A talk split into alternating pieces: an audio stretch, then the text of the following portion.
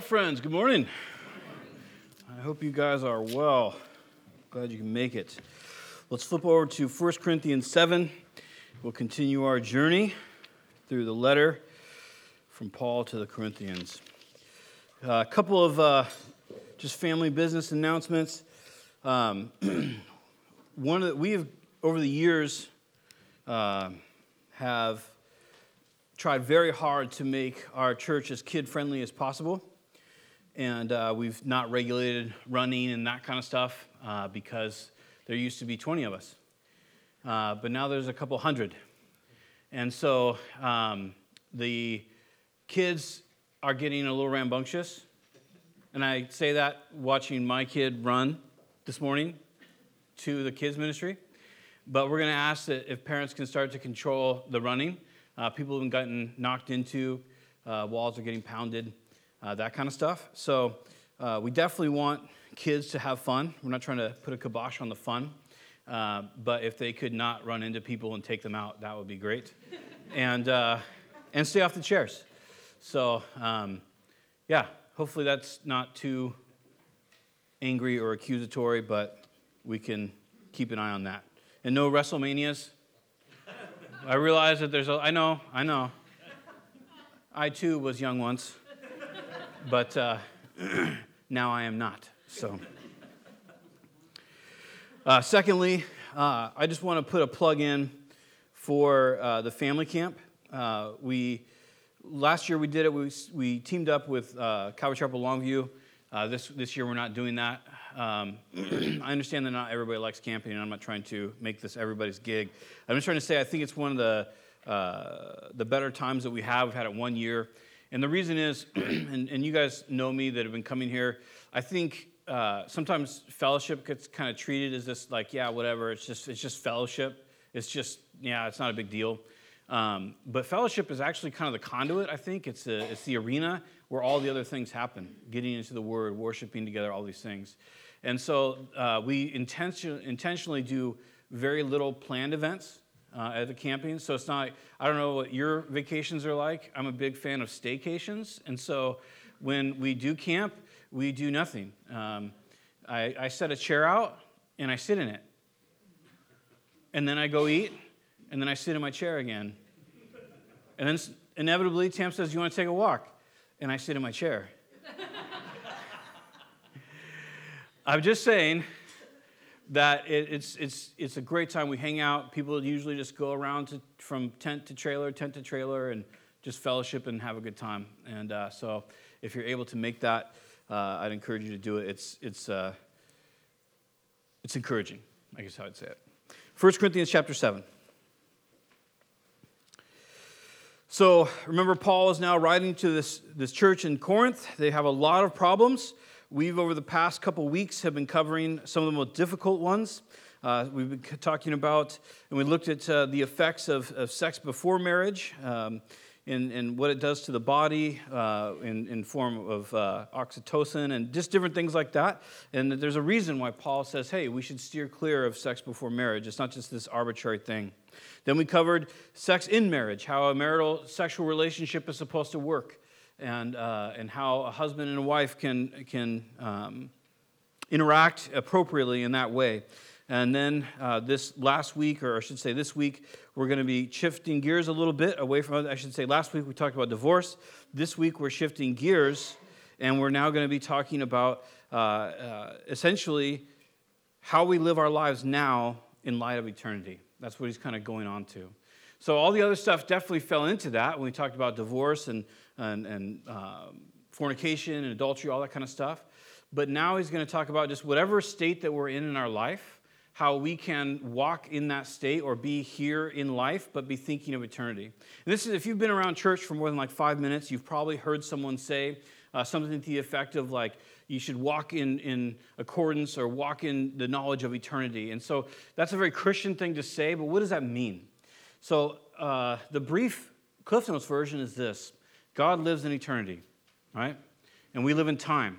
So God created time when He created the world, but He lives eternally outside of time. So everything we do, we think in, in a linear way, meaning in a line. Everything happens in a line, uh, time works in a line, and that's how we think.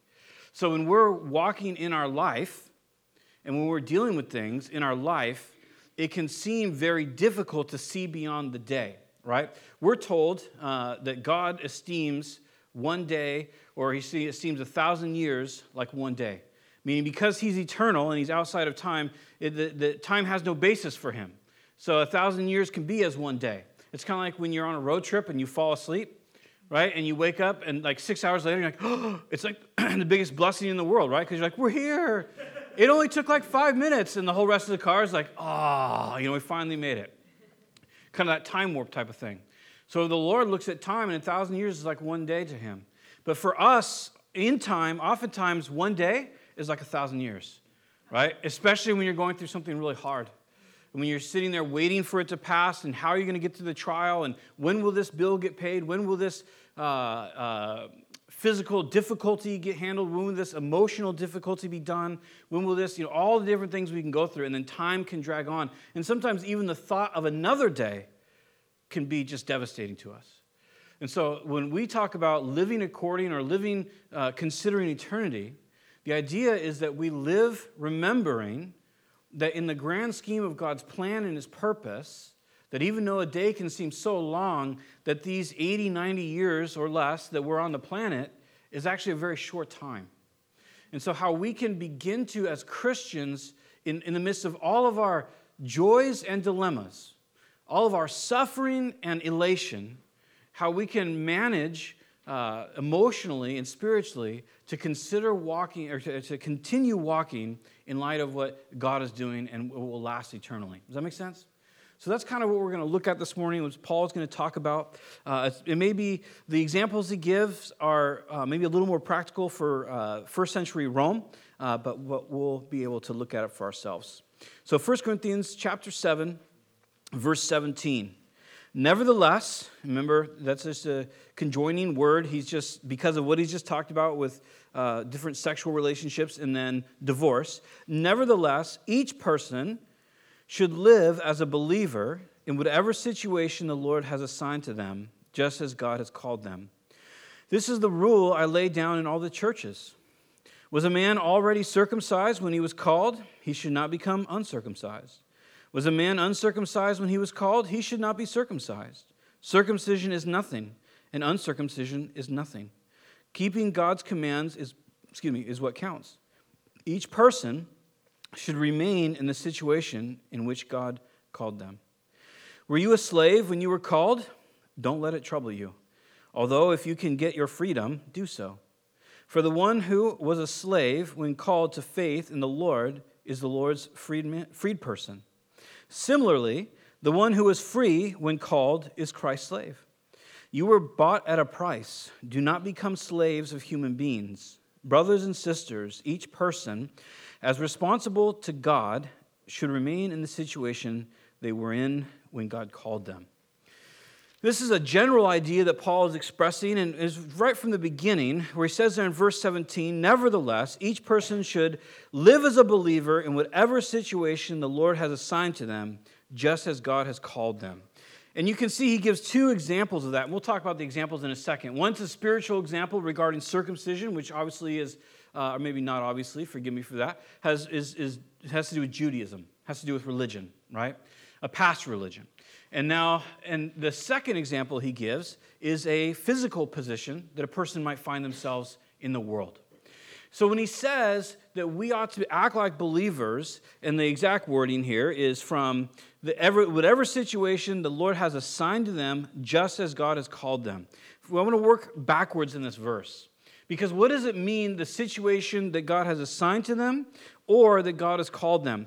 And there's, there's some weird uh, doctrine out there uh, that kind of springs around sovereignty, right? So, sovereignty is the idea of someone who has absolute control. So, for example, we would say that in, in, on this continent, where we look on the map and we see the lines of the United States, that that is the sovereignty of the United States, right? So, the United States government uh, controls what happens inside those borders. So when someone says that God is sovereign, which we would agree with, the Bible lays that out, although the word sovereignty is only used a couple times in the Bible, uh, we would say that God can sovereignly control the world, right? That he's able to work and to do whatever he wants. But where we, we don't want to get crazy is we don't want to assign sovereignty to all of our life. And this is what I mean. In Genesis, it's interesting. Part of Adam's introduction to the fact that it was not good for him to be alone was that God brings all the animals. You're familiar with this? This has probably been in every Sunday school ever, right? God brings all the animals in front of Adam, and in the, the, the, the uh, scripture there, it says this and he and he, he he he did it so that he might see what he would name them right? So god sovereignly causes the animals to pass by adam and in his sovereignty he allows adam to name them. Does that make sense?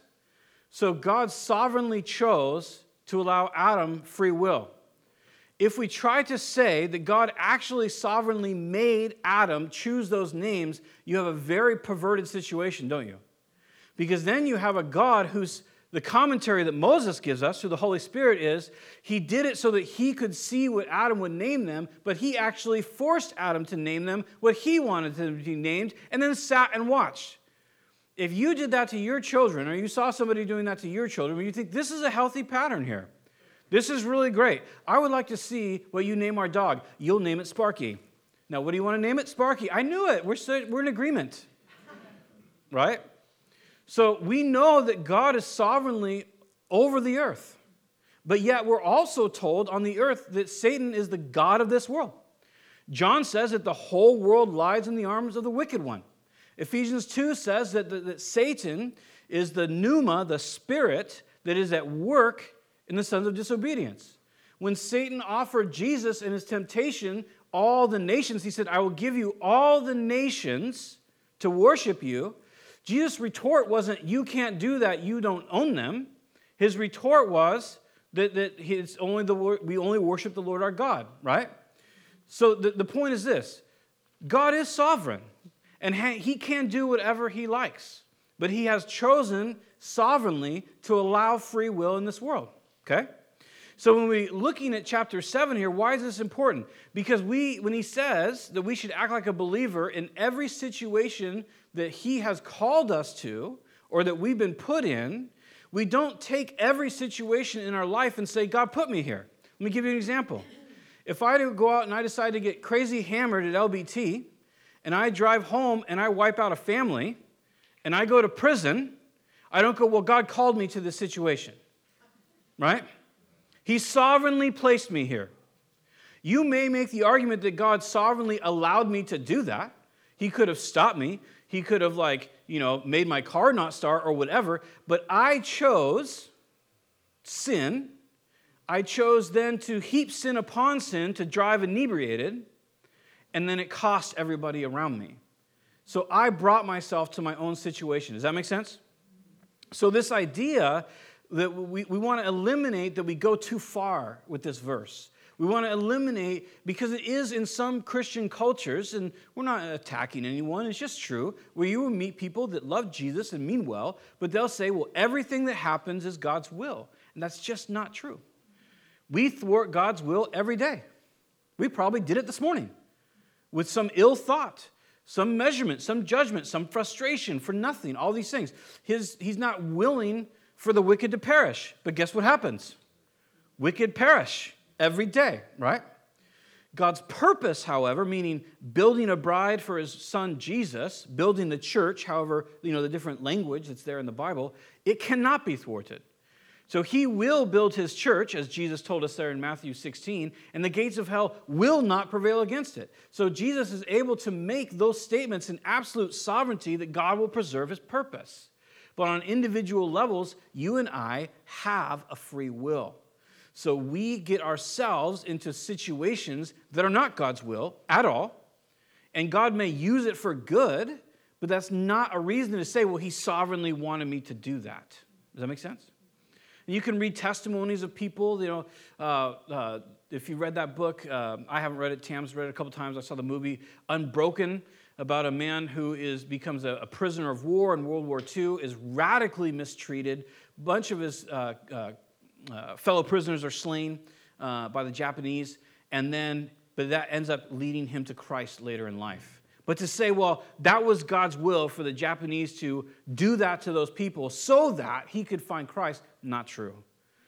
they, God just used, like, his, like the, as, as, as we're told, he used something bad that was not his will and got something good out of it. Does that make sense? It's important that we know these things. So when we look at this in, in chapter uh, in chapter seven, for time's sake we won't go there, but in Acts chapter, ah, we will go there. What the heck, right? I mean.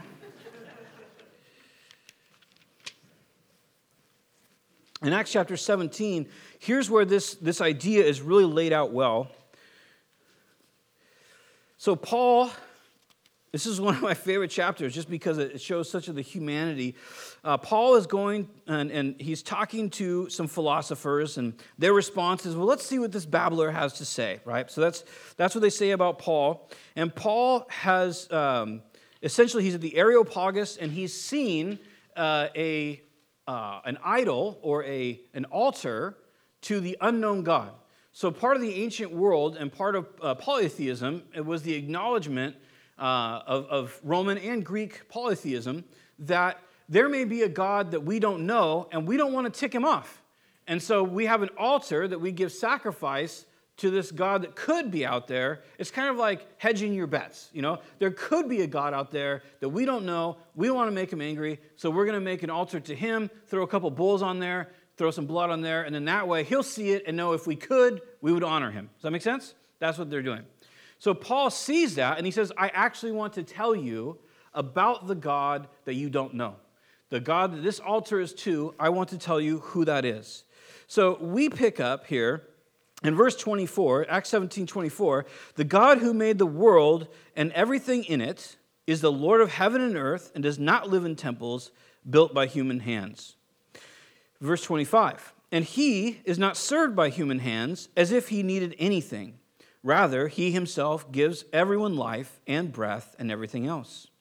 From one man, he made all the nations that they should inhabit the whole earth. And he marked out their appointed times in history and the boundaries of their lands. God did this so that they would seek him and perhaps reach out for him and find him, though he is not far from any of us. For in him we live and move and have our being. As some of your own poets have said, we are his offspring. So, Paul, talking about God and talking about sovereignty, he makes a statement. He says, The God of the universe, the one true God, he did something. He arranged the nations. So, the nations came from one man, right? We're down with that. Adam brought these nations. The nations came from one man. So, but in, in the nations forming, right, and, and the globe forming and where people lived and all that, whether you want to talk about uh, the Tower of Babel or, or, you know, migration or whatever, when that happened, God in sovereignty ordained something. He ordained the time and the place, and He ordained the, uh, um, oh, what's the word I'm looking for? The map lines. He, he ordained where those nations would be. Okay? And He tells us why He would do it. He did it so that people, every human being, so he talks about nations, and then he says, every one of us would grope after him. So God positioned and, and positions the world, which is probably hard to kind of grapple with, that, that he's that wise and, and that all powerful and that smart, that he positions each person in the place that they're born, so that because for that person, knowing the, the beginning from the end, would have the best chance of finding him. Does that make sense? So, God has, if, if, there's someone who is born in Africa in a tribe, they're born in Africa in a tribe because that is their best chance of finding God. If they're born in America and they're rich, then it was good for them to be born in America and rich because that is their best way of finding God. This is really important because there's no mistakes in this. And that's what he was saying. He says he did this, he, he, he chose the times and the places, the boundaries, so that each person literally would grope after him, that we would feel around and try to find him. So, so when we look at chapter 7, this is the kind of idea that we're talking about. Let's flip back there. With it, Paul says, if you find yourself in a situation or you find yourself in a, in a calling,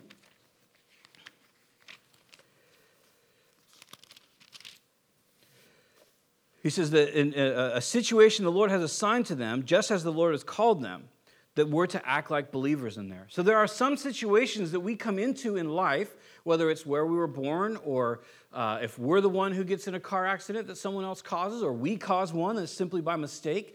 Things that we didn't actively pursue, we didn't bring upon ourselves. There are things that God allows to happen in our lives, right? He assigns to us. And the application that Paul's giving right now in first century Rome is that whatever thing you end up with, whatever situation you're in, that we are called to act like believers. Right? So he's kind of summing up his previous thought of fornication, uh, the sexual relationship in a marriage, and divorce. That in any of those situations, we are to act like a believer, right? If we're getting a divorce, we are to act like a believer to our spouse that is either we're divorcing or they're divorcing us. If we're going through difficulty in life, we are to act like believers. In the first example that he gives, and this is important, the first example that he gives, and it's kind of a humorous example, right? He's, it's, it's comedic, was a man already circumcised when he was called. He should not become uncircumcised. That seems pretty straightforward, doesn't it? If you don't know what that is, don't use Google, ask your mom. right?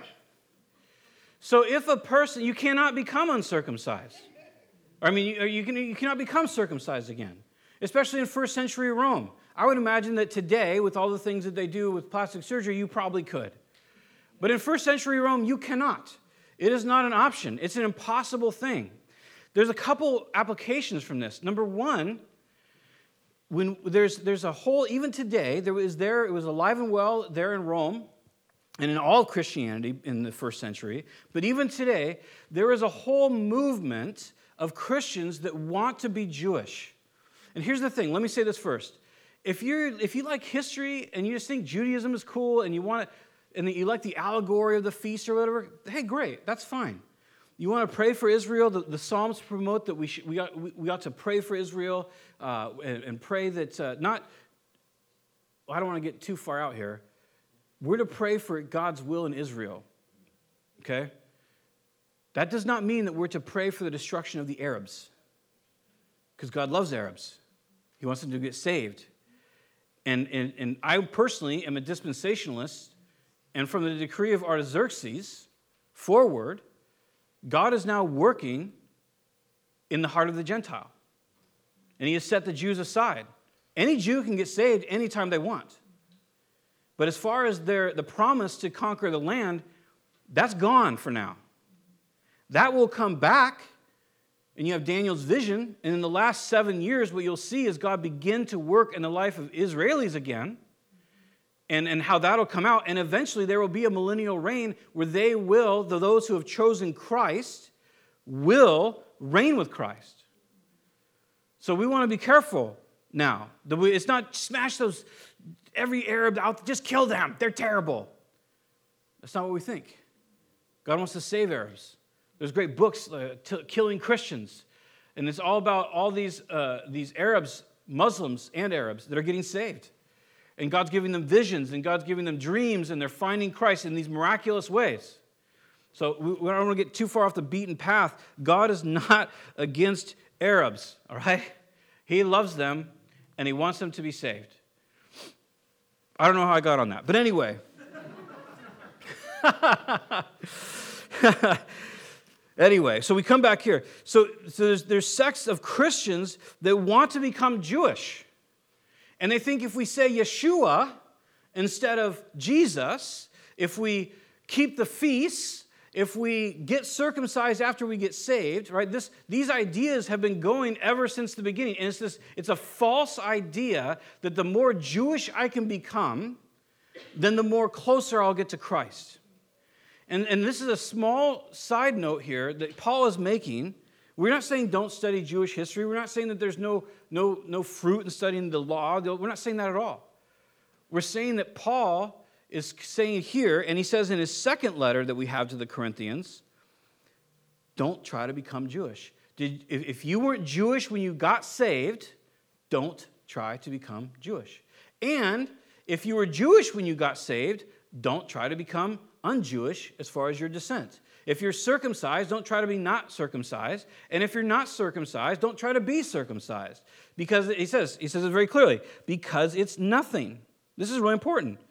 He says there, um, he should not be circumcised. Circumcision is nothing. Nothing. Uncircumcision is nothing. This is a really important idea for the freedom that we have in Christ. We are not called to become Jews or try to learn all about Judaism or send all our money to Israel or anything like that. We're called to be believers in whatever place God has put us. That's what we're called to do. We pray for them. We know that God has a purpose in them, but we're not, God is going to work in them. We're not trying to become them. Later on, in the second letter that he has, that he writes to Corinth, he's going to say something more interesting. He calls the law the ministry of death, which is passing away. Literally, passing away means obsolete. Paul calls the old covenant obsolete, meaning it's not useful anymore. The law was there. We're told in Galatians, when he writes to Galatians, he says the law was there, and it's still there, as a schoolmaster, as a tutor. And it's to tutor us, to show us Christ, why we need Christ. That's why the law is still alive and well in our hearts. Not so that we can try to follow it, not so that we can pick and choose out of things that make us feel closer to God, not so that we can try to any of that. It's so that we can know his heart, it shows his heart, and it, and it shows us our need for a Savior. So he comes back here and he says, that's his first example, is the circumcision. Secondly, he says, after he talks about the circumcision, he says, circumcision is nothing, uncircumcision is nothing, keeping God's commands is what counts. Now, I don't know about you and where you're at in your life, but typically when someone says following God's commands, what's the first thing you think of? The, the Ten Commandments, the Mosaic laws, right? But he just got done saying, we don't follow those laws, right? Circumcision is nothing. Doing Levitical law is nothing. Uncircumcision is nothing. Instead, we're to follow God's commands. So, what does that mean? If we're not called to follow the Old Testament commands, if we're not followed to, to the Levitical commands, what command are we to follow? How does this work? I would throw this out. Flip over to 1 John chapter 2, if you would.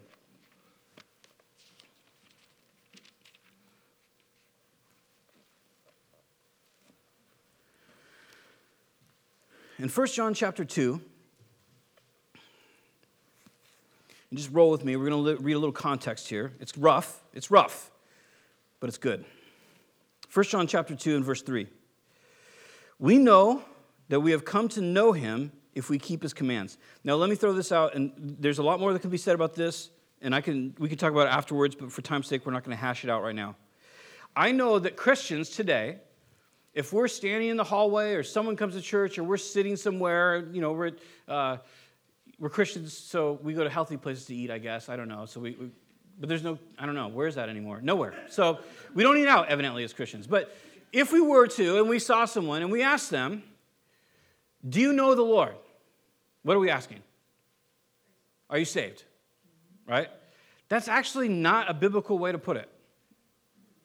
And so in 1 John, one of the real keys to knowing and understanding 1 John is that knowing God and being saved to an extent are two different things.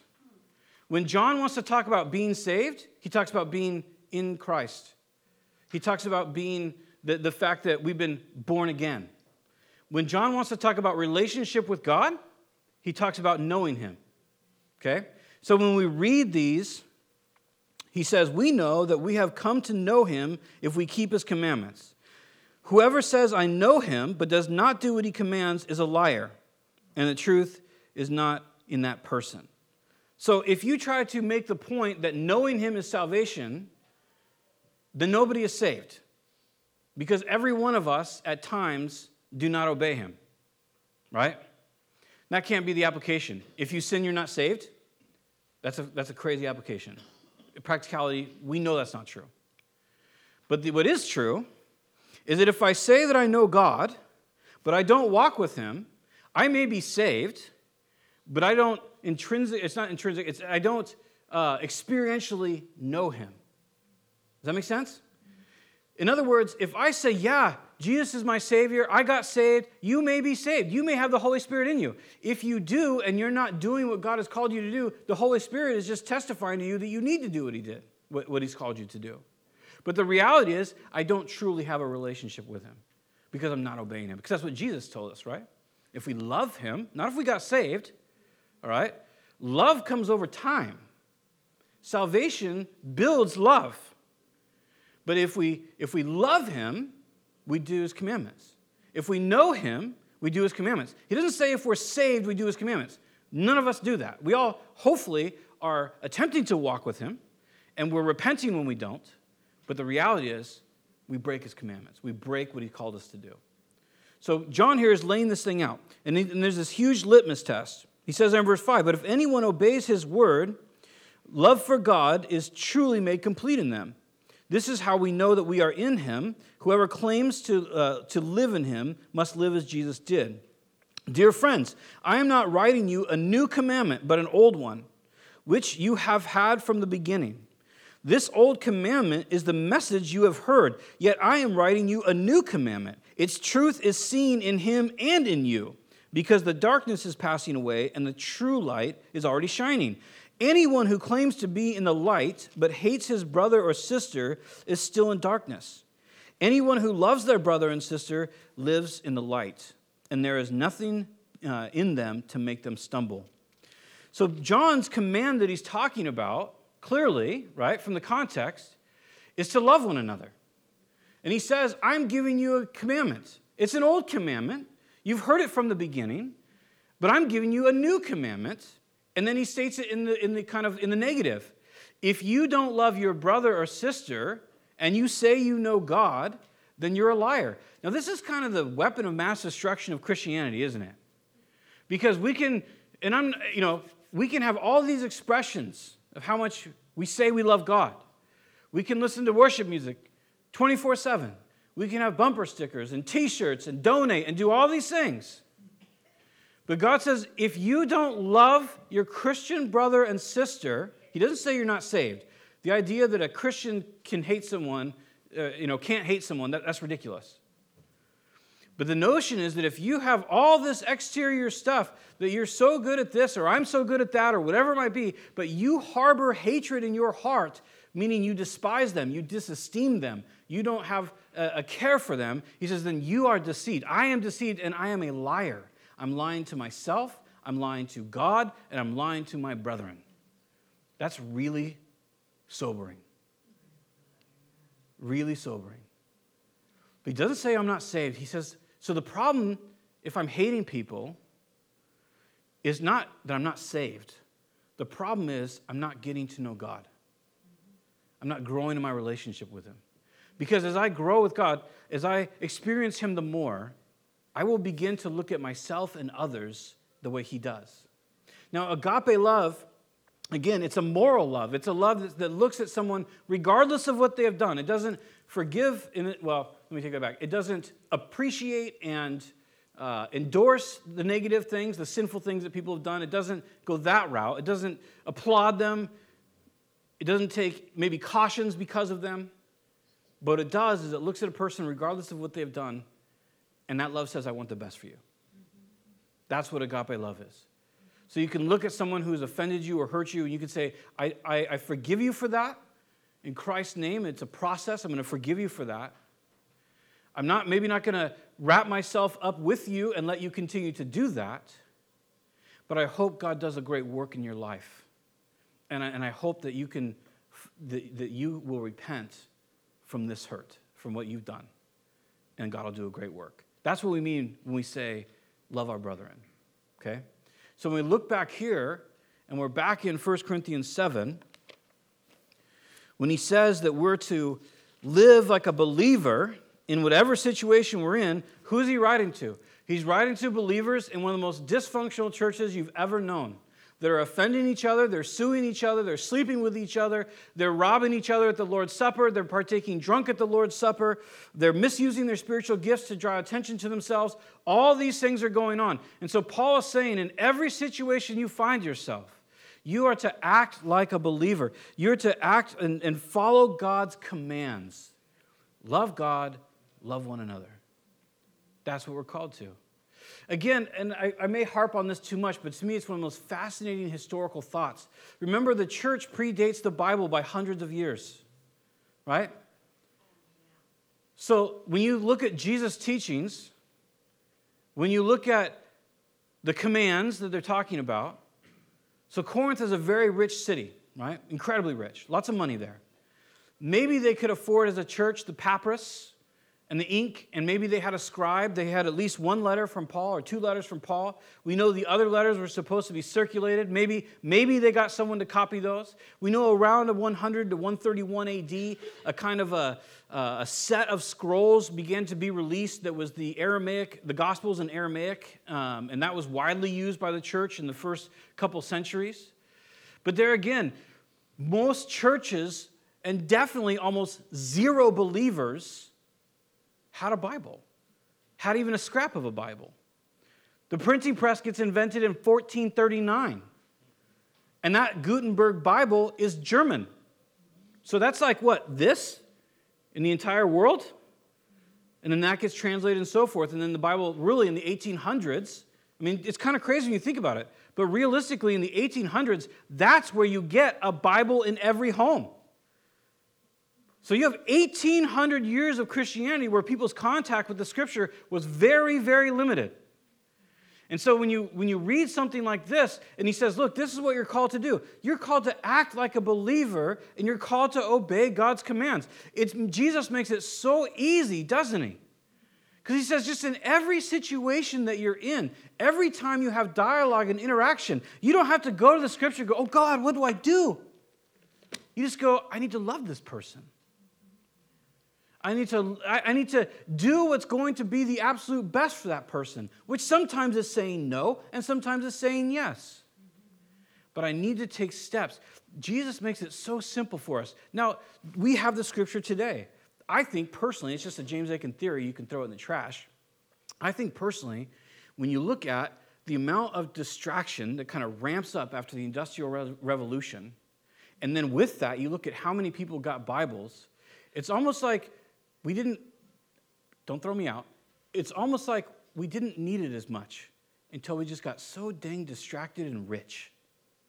And then all of a sudden, we needed to have the Bible every day. When we were just sitting out growing corn and potatoes, just trying to survive watching our corn grow, yeah, there was wickedness in the world, but you saw like the neighbors, you probably knew 50 people your whole life, other than family. Things were simpler. But now we have all these distractions. We have, you know, we have uh, the phones and the, the media on every, every corner in our pockets. Everywhere, it's, it's bombarded. So the, the need for the word has definitely, I would say, increased. But the basic simplicity of it has been sustainable for all of New Testament history. And it's just been that simple. Act like a believer wherever you go. Act like a believer in your marriage. Act like a believer to your kids. Act like a believer to your parents. Act like a believer to people at work. Love them. Obey the command. Love them. And be honest when you don't. Because the, when I find myself hating someone, the answer is not to try to make myself love them, isn't it? Have you ever tried that? I will now love you. right? Is that real? No, because you're like, I hate that fool. And so the answer becomes I, to, I need to get to know Christ right? That's the real problem at hand. I don't actually know him. I know about him. I may show up to church. I may read. I may, all these things. But he and I have not sat down and had sweet fellowship together. We have not sat down and I've poured my heart out to him and listened for his response. I've not allowed him to work in my heart and provide for me the way he promised to. I've, I've made my own way. I've done my own things. So that when we find ourselves not obeying the command, we find ourselves not acting the believer, the issue, that, that, that's just the symptom. The true issue is that I don't really know him. And that can, be, that can be a hard pill to swallow sometimes. But if we're willing to, it leads to life, right? It leads to relationship. So Paul's saying, look, whether it's religious, whatever it might be, don't try to become a Jew. Don't uh, don't just try to uh, leave your Judaism behind as a, as a race, as a, as a, uh, you know, a Jewish person. but instead stay in what God has called you to. He's going to go on. He gives us a, a second example. This would be a very um, apropos example. There were tens of millions of slaves in the Roman, uh, the Roman world, first century Rome. Uh, they enslaved darn near entire nations sometimes when they took them over. You read Roman history. So the idea that someone got saved as a slave in Rome or in the Roman Empire, very, very likely. So, in fact, we know that there were slaves who got saved that went to Corinth because later on he talks about how they're getting shamed by rich people. Were you a slave when you were called? Don't let it trouble you. I just love the NIV on that. Don't let it trouble you. He says, although if you can gain your freedom, do so. So think about this if you're a slave when you get called. I don't know, it's hard. Sometimes it's hard for me, maybe it's hard for you to kind of think out of your own context, out of your own life story. You get saved, right? Maybe you've got some, some, some uh, experience with talking to other believers. Maybe you've uh, heard the letter that, that, that, Paul wrote or someone wrote to the, the Hebrew Christians. You know, you, you've gotten wisps here and there, however you got saved, right? But you're a slave. So you don't get to go to church if you're a slave, do you? You don't get to go I mean, your master could let you, but you don't get to go and worship on the first day of the week with the other believers, do you? You don't get to go to midweek Bible study if you want to, do you? You probably most definitely never have and never will read the scripture, will you? Because you would have to ask your master for a very expensive favor to provide you with some sort of copy of something of the Bible. So for us, it's kind of like, oh, yeah, if you're not, don't worry about it. But think about it. You're talking about an incredibly, possibly isolating Christian existence, aren't you? Because you don't own yourself. You do what someone else says all the time. And yet Paul writes to him and he says, he says to them, Look, if that's the position that you're in, if God has allowed that in your life, don't worry about it. It's fine to long. I wish I could be in fellowship, but there's no condemnation, right? You're not going to walk up to a slave, hopefully, and pull out Hebrews 10:25. Well, it says, "Don't forsake the assembling of yourselves together, as the manner of some is, especially as the day approaches." Just saying, you should probably run away and risk death or torture for your family because you want to be faithful to Jesus, right? Isn't that that's crazy talk? Paul says right here, he says, if you're a slave, if that's where you're called, if that's what you are when you get saved, he goes, try to get free, because that's good, right? We would always say, Freedom is better than slavery. He says, but don't worry about it. You don't have to be upset about it. God's not condemning you for it. Again, especially in Jewish culture and Jewish religion, what were slaves and poor people relegated as? People that were being judged by God. Remember when Jesus is talking about how hard it is for a rich person to inherit the kingdom of heaven? And what he says is, he says it's easier for a camel to go through the eye of a needle than a rich person to go to heaven. Do you remember what the disciples say? Who can be saved then? If a rich person can't get into heaven, then who could possibly get saved? Why? Because the cultural Jewish norm was money was a blessing from God. So if you had money, you were clearly legit with God. It was unfathomable to them that a rich person couldn't make it to heaven. And that was a norm, that was a societal Jewish norm. So if you're a slave and you get saved, and, and there's a lot of Jews getting saved, right? The original church there in, in Jerusalem starts as almost 100% Jews. So if you're getting saved and you're a slave, it's easy for someone else to look at you and be like, well, you're a slave because, you know, you're not really good with God. But Paul says, hey, don't worry about it. Be comforted in that. There's things that you can do as a slave, there's things that you can do in a situation that you feel like you can't get out of that can bolster and grow a relationship with God. Whether it's slavery, physical disability, whatever it might be, there are things that you and I can walk in in the light that we have and what we've gotten that we're able to move forward in a relationship with God, to act like believers in every situation we're in, to be able to encourage people and to love people and help them to the best that they can possibly have. This is, this is a tough type of teaching because if you're like me, it's really easy to read this, acknowledge it, and then absolutely ignore it. To go, yeah, that's true. Well, I should love people. Yeah, that's, that's a good idea. And then to go home and see Facebook and go, those stinking political party members, those morons. All right? That person in my family that just sucks. Isn't it easy? This is one of the most difficult things that we have to do. And yet, it's literally we have one job. We have one job, and it's to love people and to walk in a way where we say, I want the best for you. It doesn't matter if you vote for who I vote for, it doesn't matter if you interpret the Constitution the way I interpret the Constitution. What matters is that God has something great for you, and I want to help you to that end. I want to help you to find all that God has for you. I can vote my conscience, I can do all that, that's fine. But the most important thing is people getting to heaven. And we have a crazy amount of power in helping people in that direction through our, our testimonies, the power of the Holy Spirit, the power of love in a person's life. It's incredible how we can help people.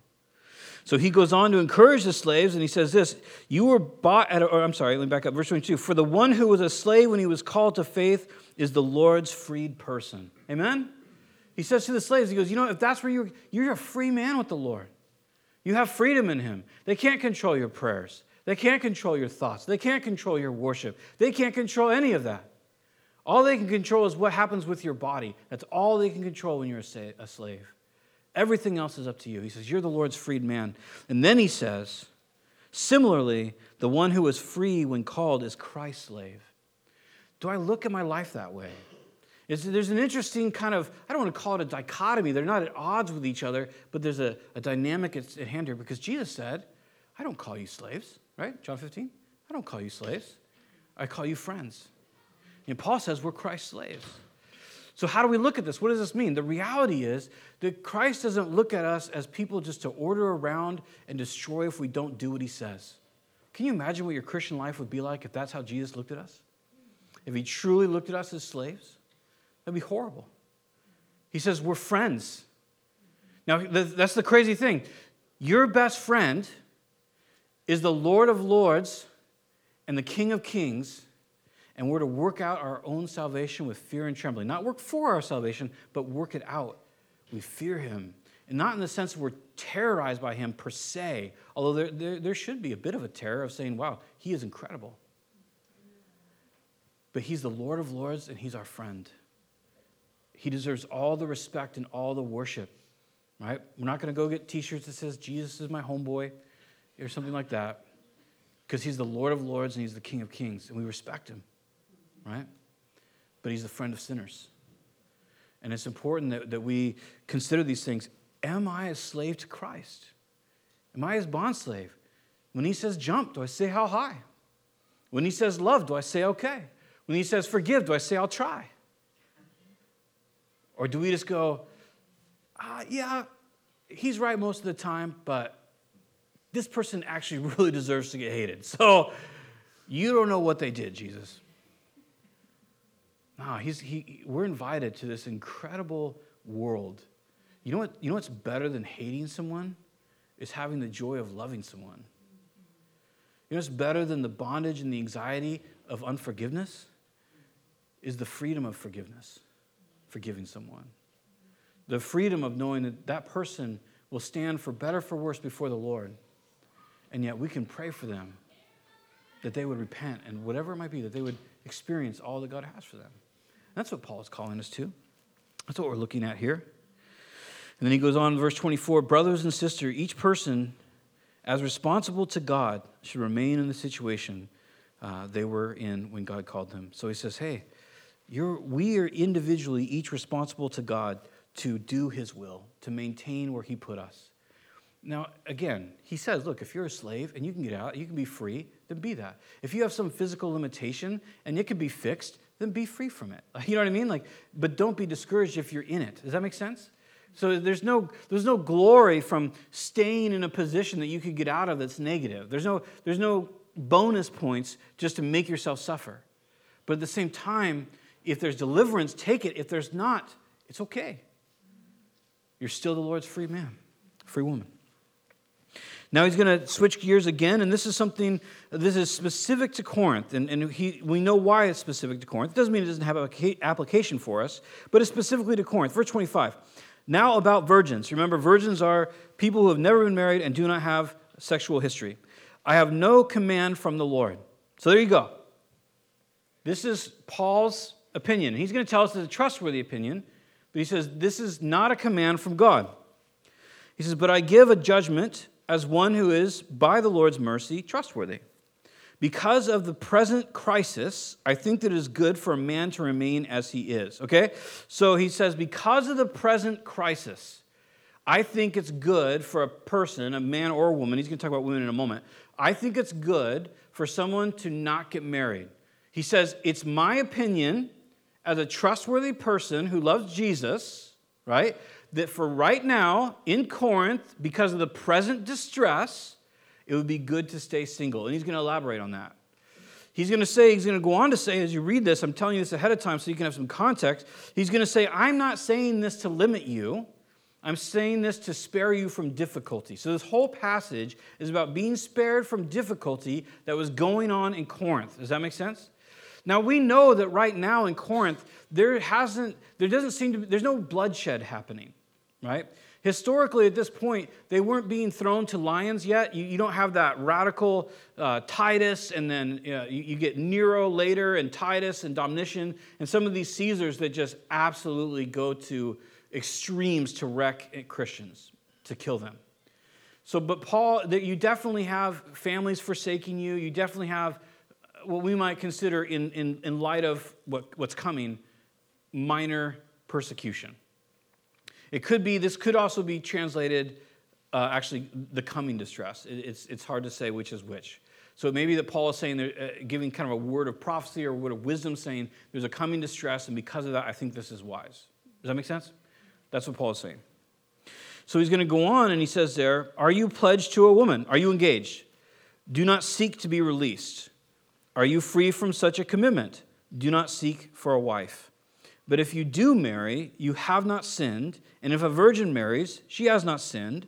But those who will marry will face many troubles in this life, and I want to spare you this. Verse 29 What I mean, brothers and sisters, is that this time is short. So he's, again, back to this idea of time being short and to consider eternity.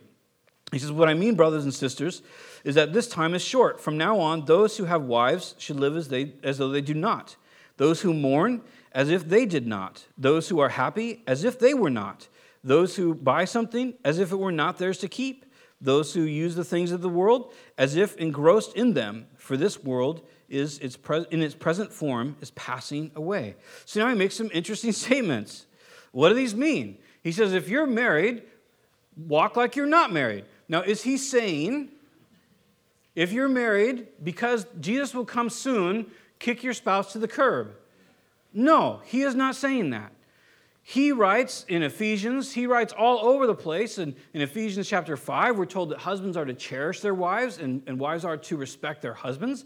We're told that, that we're to love, that they're to love each other. All over the place. Peter, all these people talk about the fact that if you're married, you need to be engaged and working on your marriage to make it a better marriage, right? To, to continue to lift up that other person and be a blessing to them, right? So he's not now saying, well, because Jesus could be coming soon, ah, whatever, kick him to the curb. He's just saying that we're living in light of eternity. So if you're married, you need to live in light of eternity. You say, well, how does that work in a marriage? They are about to start getting chucked to lions, literally. It was very normal that they would be, Christians would be rounded up, they would be taken to Rome itself in Italy, and they'd be brought to the Colosseum, and they'd be given a sword and a shield, and it didn't matter if they were children, and it didn't matter if they were men. And then, and then lions would be sent out. And a lot of times the Christians would kill the lions with their sword and their shield. And then a gladiator would come out, and most of the time, from the, the recordings that we have, the history we have, the Christians would throw their shield on the ground and they would stand there and pray while the gladiator ran them through. And so you saw tons of children die this way, you saw tons of women die this way, and men die this way. And so when he's calling them, he says, Look, there's a present distress, or there's a coming distress, and there's a radical difficulty that's coming. And he says, I want to spare you from that. And so it's my opinion that to be spared from that, that you don't get remarried or you don't get married. But he says, he says, I'm not trying to limit you, right? You have many troubles that you're going to you're going to face. So he says, if you have a wife, live as if you have none. In other words, continue to consider eternity. When you're faced with, in, in Rome, they literally had, an, it was real centralized. It was kind of on the outskirts of Rome, but mostly very centralized. They actually had checkpoints because they knew that Christians would not burn incense to Caesar. And so they'd have a couple of guards, and they were actually, they have them. You can look them up online. They found a couple of these cards, thousands of years old, 2,000 years old, these cards. And they were issued to people that said that you had burnt incense to Caesar. And so they would set up a checkpoint, and you'd be walking through the market, and the guards would be like, let me see your, let me see your certification, let me see your, your document that you've burnt to Caesar. And if you couldn't produce one, guess where you went? You died. Or you had the opportunity to burn it right there in a little brazier and say, Caesar is Lord. I don't Adonai, it wouldn't be Adonai, it's Hebrew, but Caesar is the Lord, is what you'd have to say. And if you refused to do it, you were executed. You were executed in that town if you were lucky. Otherwise, you went to Rome and you fought gladiators or you were torn to pieces. So, this is very real stuff that's happening, very difficult things that were happening. There were actually even guards that would, if you paid them, they would just issue you one. So, you kind of had to ask yourself do you want to bribe a guard to get a piece of paper that says you did burn incense? Do you want to burn incense? Or do you want to die? You know? And so that's what many of these Christians were faced with, and they chose the death. They chose, they chose to, to stand for Christ. So that's, that's all he's talking about. But he goes on and he expands on the idea, gives us a more rounded uh, concept where he says, hey, if you're mourning, he says, live as if you're not mourning. He's not saying don't deal with grief and carry your trauma with you. He's just saying realize that eternity is coming. The mourning is temporary, the difficulty is temporary. He says, Are you happy? He says, live as if you're not happy. In other words, he's not saying you should be miserable. He's saying live in the, in the concept that present happiness is fine, but there's something much greater coming. Don't be content with this world. Don't be happy with this world. Don't settle for this world. I love this one. It's so practical. He says, Did you just buy something? Then live as if you didn't buy it. And the point he's making, he doesn't say don't buy things, right? He didn't say make sure you don't you stop buying anything. Put Bezos out of business. He's not saying that. What he says is if you do have something, then just act like you don't. In, in this sense, we're also told by Paul that he's provided everything for, our, for richness and for our enjoyment, right? That we, that every good gift comes down from the Father of lights. You know, if you're a jet ski person or a sewing machine person or a whatever, everything in between, that's fine. He's provided those things. There's, there's recreation or recreation in hobbies and these things. But he, says, he doesn't say don't buy stuff. What he says is if you do buy something, just live your life as if you don't own it, that it doesn't own you. Right? It's fine to own stuff, it's not fine when stuff owns you. When your thoughts are consumed with, with the stuff. Yeah, you want to have a jet ski, you want to go to the, the, the, the lake or do your, th- do your thing. God bless you in that. There's nothing wrong with that. Just make sure that it doesn't own you, that, that you're not uh, a slave to it, that it doesn't demand from you, but you only demand from it. And then lastly, he goes on and he says, um, if you use things of the world as if engrossed in them. And he's just saying, that, do you have a job? right? Do you have a job? Do you, do you, you know, he uses the court system at times. Do we use the court system? Do we, you know, different things that we might have access to? Do we get help from the government for our insurance or whatever? He says, that's fine. You, you know, whatever, go ahead and use that. But make sure that you're, it's a light touch. Use the things of this world, but don't let them use you. That's all he's saying. Have a light touch on it. So again, because he's saying, I don't want you to have trouble. If we have trouble, we, because these things are going away, all those things are going away from them. Seemingly, many of our freedoms are going away too, possibly. So we want to we want to vote our conscience. That's all just fine. But you know what? We live as if we have none, because our life is not based on our freedoms in this world. If we end up being the slaves of the United States, we're still the Lord free, the Lord's free people, right? If the things get bad in ways that we don't like or whatever it might be, we're still the Lord's free people. Right? It's important that we, that we move forward that way. Verse 32, he says, Would you like to be free from concern? An unmarried man is concerned about the Lord's affairs, how he can please the Lord. But a married man is concerned about the affairs of this world, how he can please his wife. I've completely licked that. I don't worry about that anymore. I'm just kidding. I'm kidding. Uh, and his interests are divided. An unmarried woman or virgin is concerned about the Lord's affairs. Her aim is to be devoted to the Lord in both body and spirit. But a married woman is concerned about the affairs of this world, how she can please her husband. I am saying this for your own good, not to restrict you, but that you may live in a right way in undivided devotion to the Lord. It's just a very simple truth. It's not a con- condemnation. He says, I'm not trying to restrict you. He says, a married person has other cares besides Jesus, right? You know, if you're a, if you're a single income family and, you know, you're the, the breadwinner, guess what? You're worried about putting food on the table, aren't you? There's nothing wrong with that. That's not a bad worry. You don't look at that and go, oh, you shouldn't care about that. You should just let people starve in your house. Right? No, you see, you take certain responsibility. You say, I'm going to get this job, or I'm going to work these hours, I'm going to do this thing because I have a calling to take care of my own, right? So he's just, he's just making the point that once you get married, there's a whole set of extracurricular cares that come with that marriage. And he's saying because of the present distress, let's not lose sight of that, because of the present distress or what's coming and what did come to Corinth and all over the Roman Empire is radical destruction to human bodies They were Christians. So he's saying, hey, I think it might be better if, if you don't go down that road. That's all he's saying. So then we go, why are you being so emphatic? Because I've heard, I've, I don't know if you have, but I have seen and heard this passage taught so many times, and it's, it's, it's kind of like married people are secondhand citizens in the kingdom, where it's like if you were really hardcore for Jesus, you would just roll the celibate life. And if you're not, well, then you get married and you kind of go second place, because we understand you're weak. And that's not what Paul is saying.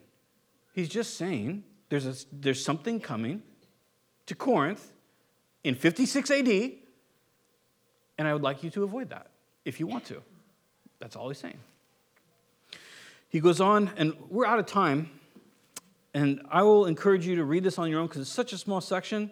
And honestly, it has not much to do with us. I, my daughters are pretty young, but I don't know anybody who's ever, you know, uh, had to pay a, buy, a bride pie, uh, price. And I don't know any dads who have accepted any cattle recently. Uh, and so basically, the last section, if you want to research it for yourself, uh, is about if you, and, and, it's debated, and that's another reason I don't want to jump into it.